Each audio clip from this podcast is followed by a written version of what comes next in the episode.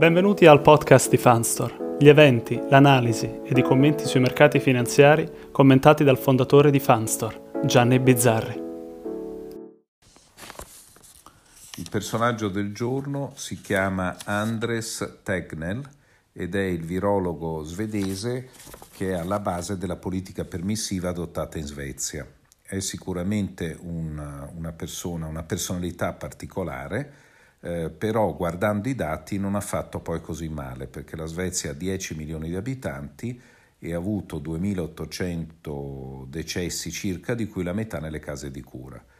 Perché è importante questo virologo? Perché eh, adesso entrando nella fase 2 noi ci ritroveremo esattamente nella situazione svedese, anzi diciamo che saremo un po' più restricted perché ancora eh, non ci sono eh, bar, ristoranti, barbieri, parrucchieri aperti come sono sempre stati aperti lì in Svezia. Però l'esperienza svedese, che è basata sulla responsabilità individuale, è quella che dovremmo avere noi per fare sì che questo virus non ritorni alla fase 1.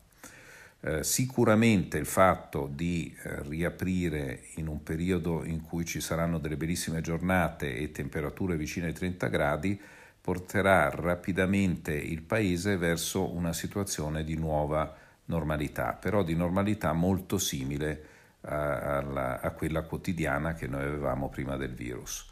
Um, Borrelli sembra anche lui convinto, come l'Istituto Superiore di Sanità, che la battaglia del virus sia stata quasi vinta e ha eh, oggi annunciato che non ci saranno più conferenze stampa della protezione civile, anche se eh, l'appuntamento coi dati ci sarà sempre.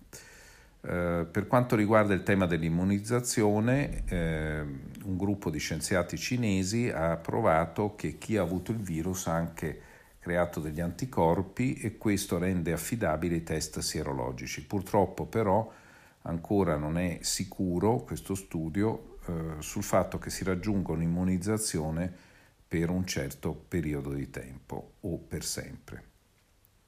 Per quanto riguarda la riapertura dell'economia ci sono delle opinioni pubbliche che, sono, eh, che spingono molto e altre che frenano. Quelle che spingono più di tutti sono quella russa e quella cinese, dove peraltro hanno già riaperto, e quella italiana. Eh, spingono stranamente molto meno le opinioni pubbliche americane eh, della Gran Bretagna e spagnole.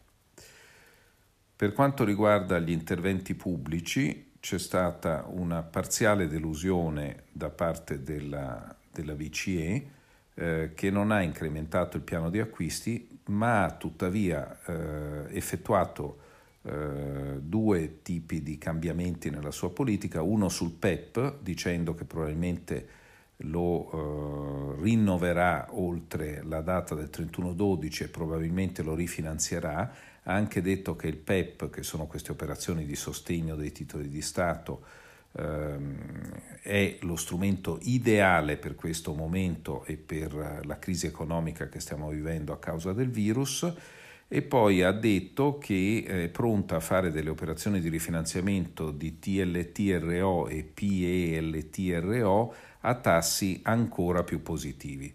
Questo è buono per i conti economici delle banche perché sono dei finanziamenti che vanno alle tesorerie bancarie che possono poi utilizzarli non solo per fare nuovi prestiti ma soprattutto per fare carry trade e quindi migliorare i propri conti economici.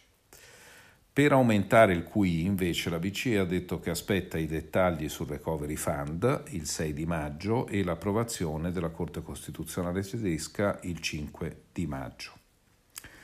Complessivamente l'intervento della Lagarde non è stato preso bene, questa è già la seconda volta. L'andamento macro. Per quanto riguarda l'andamento macro, le richieste di sussidi di disoccupazione in America sono uscite in linea con le attese, 3,84 milioni, e portano il totale ormai a 30 milioni in sei settimane.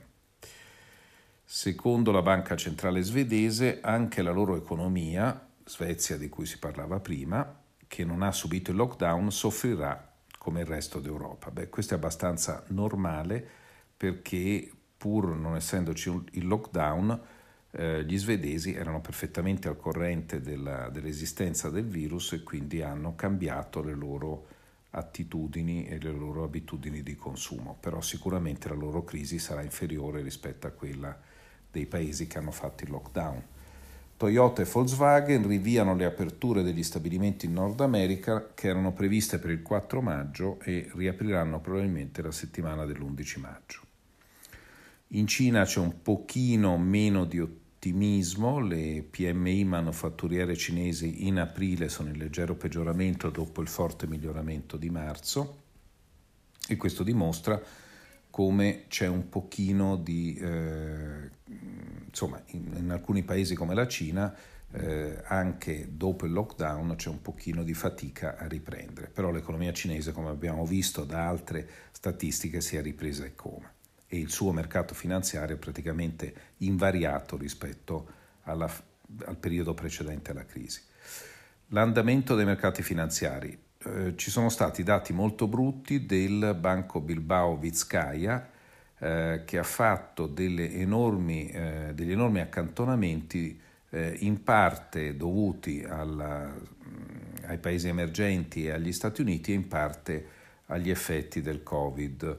Ehm, poi stato, ci sono stati anche risultati di Societe Generale che ha perso, ha fatto delle perdite importanti sul trading e eh, diciamo in giornata ha perso fino al 10%. Eh, fra l'altro l'amministratore delegato di eh, Société Générale UDA è sotto pressione e questi risultati certamente non l'aiutano. Mm, ricordiamo che il presidente è italiano eh, di Société Générale. Eh, per quanto riguarda i tassi sono ai minimi dall'inizio del mese. Passando invece ai fondi di investimento, la situazione non è cambiata molto da ieri.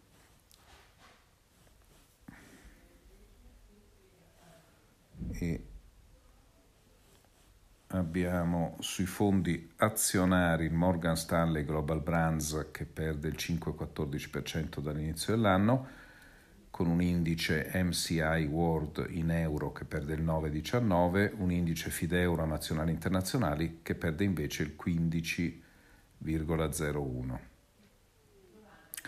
Per quanto riguarda i paesi emergenti, il Carmignac Emergent perde il 6,89% con un indice MCI Emerging Market che perde il 17,49%.